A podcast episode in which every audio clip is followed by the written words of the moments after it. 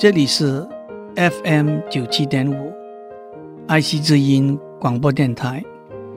您所收听的是我爱谈天，你爱笑，我是刘总郎。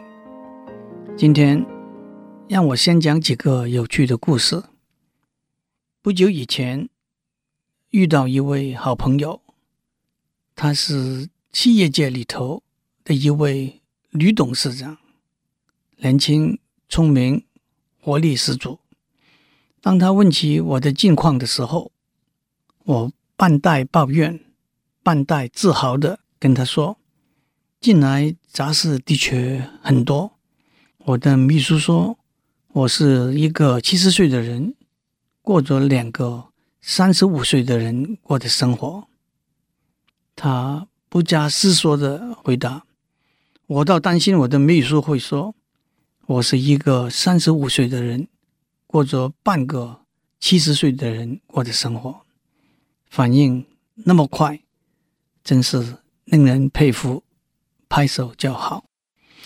在语言文字上针锋相对，以子之矛攻子之矛，见招拆招，以牙还牙，是很有趣的一面。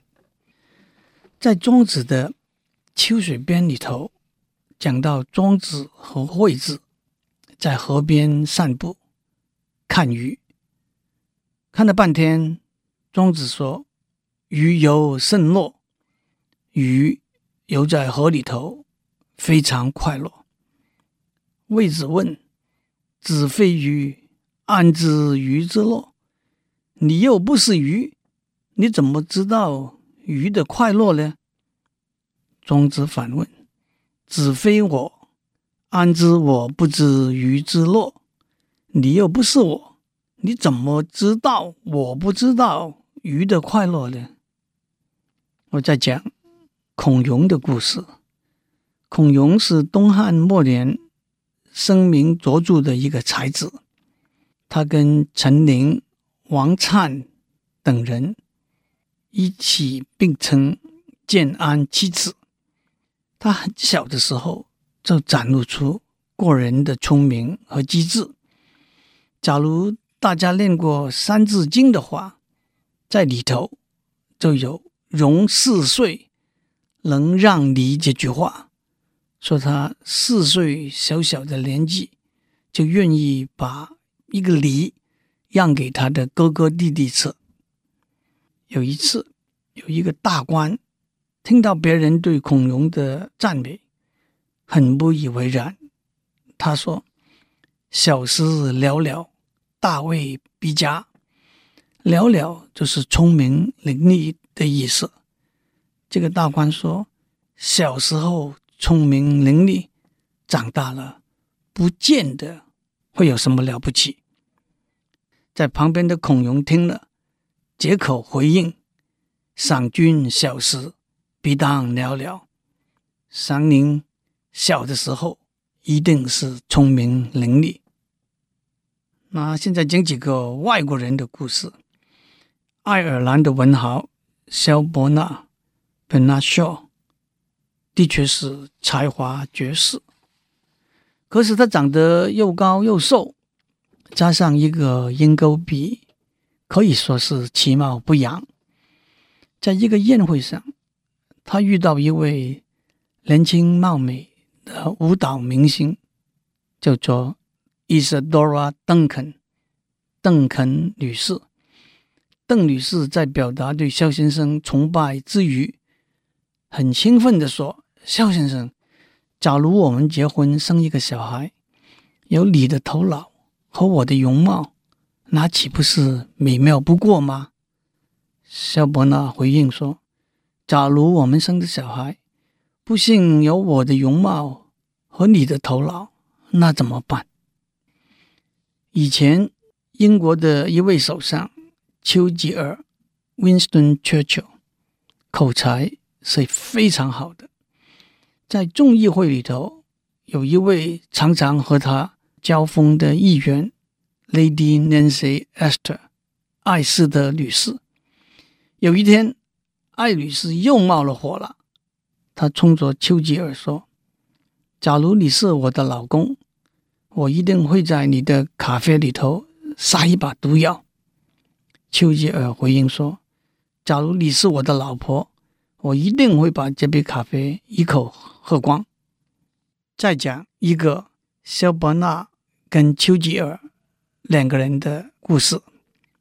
有一次，萧伯纳的一出剧本上演，他就把两张首场演出的门票寄给丘吉尔，而且附上一张短简。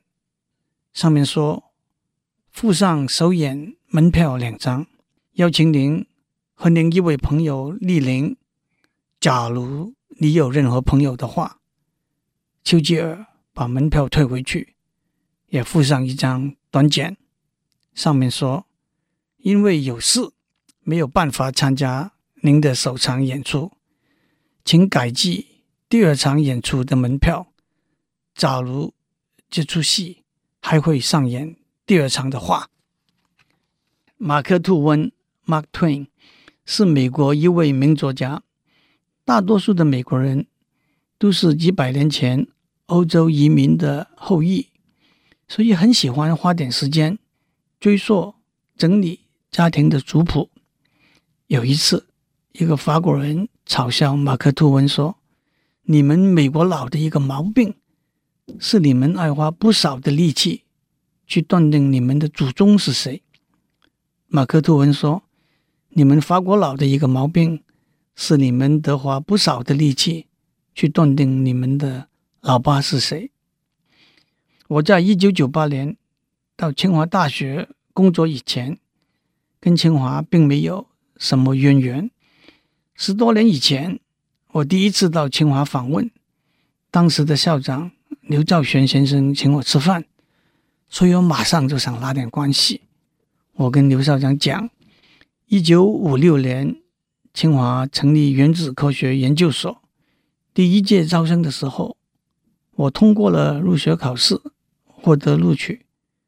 可是当时没有报到入学，后来就当兵出国去了。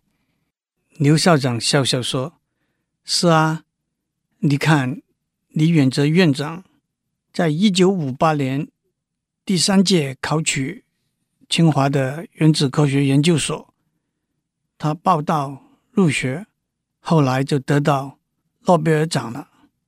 我说：“报告校长，我想，即使当年我报到入学，也没有可能得到诺贝尔奖。不过，我最低限度就会有一位诺贝尔学弟啦。”这也算是我的一个遗憾。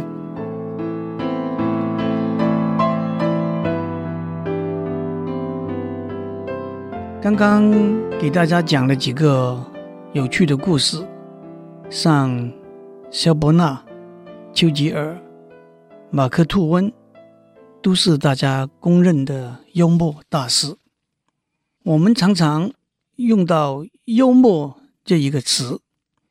幽默这一个词，是林语堂先生为了翻译英文 “humor” 这个字而创出来的一个词。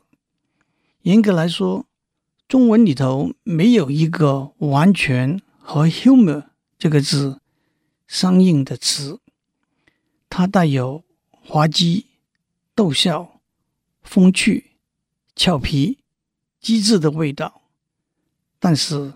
并不是大笑，不是狂喜，不是胡闹，不是捣乱，格调比较高，品味比较雅，幽默的语言和文字用起来就像高手过招，高来高去，绵里藏针，不着痕迹，这里使力，四两拨千斤。点水踏坡，分花拂柳，妙在其中。讲到这里，让我打一个岔。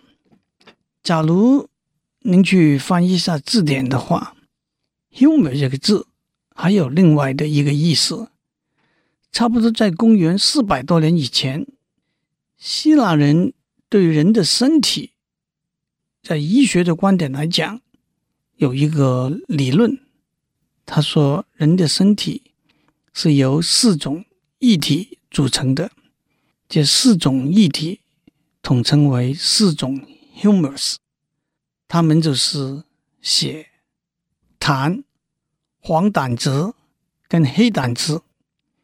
这四种液体跟空气、泥土、火跟水有一对一的对应，跟快乐、愤怒、心平气和、忧郁也有一对一的对应。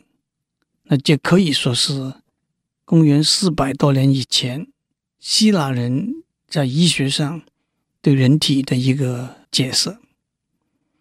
其实讲到幽默，我觉得有两个层次。第一个层次当然是文字语言上的风趣和机智。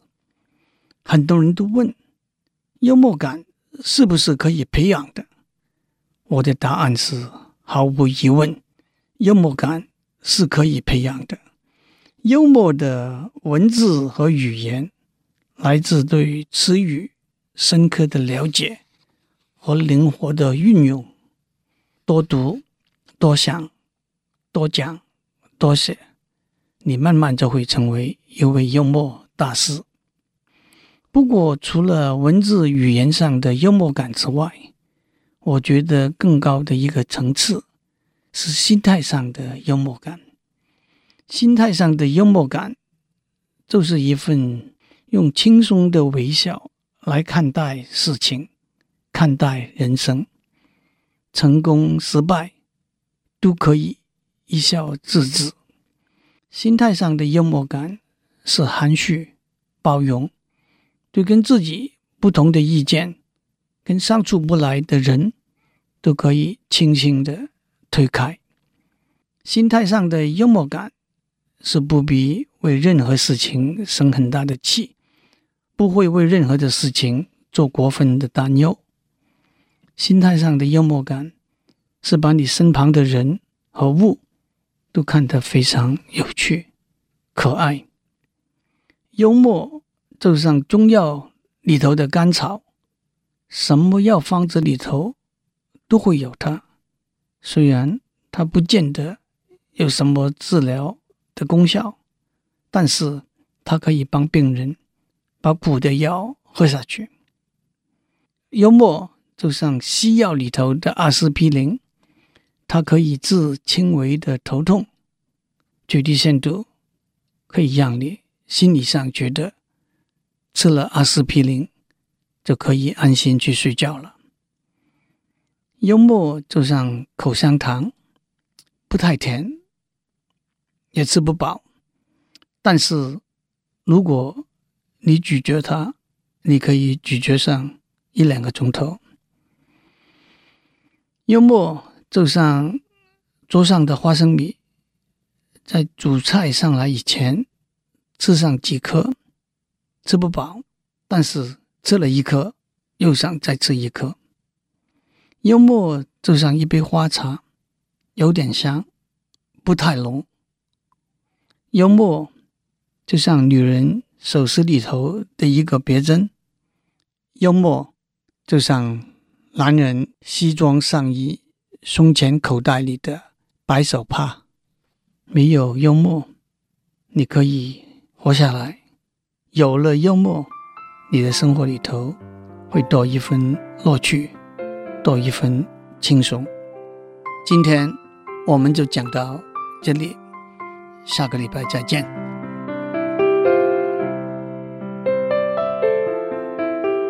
以上内容由台达电子文教基金会赞助播出。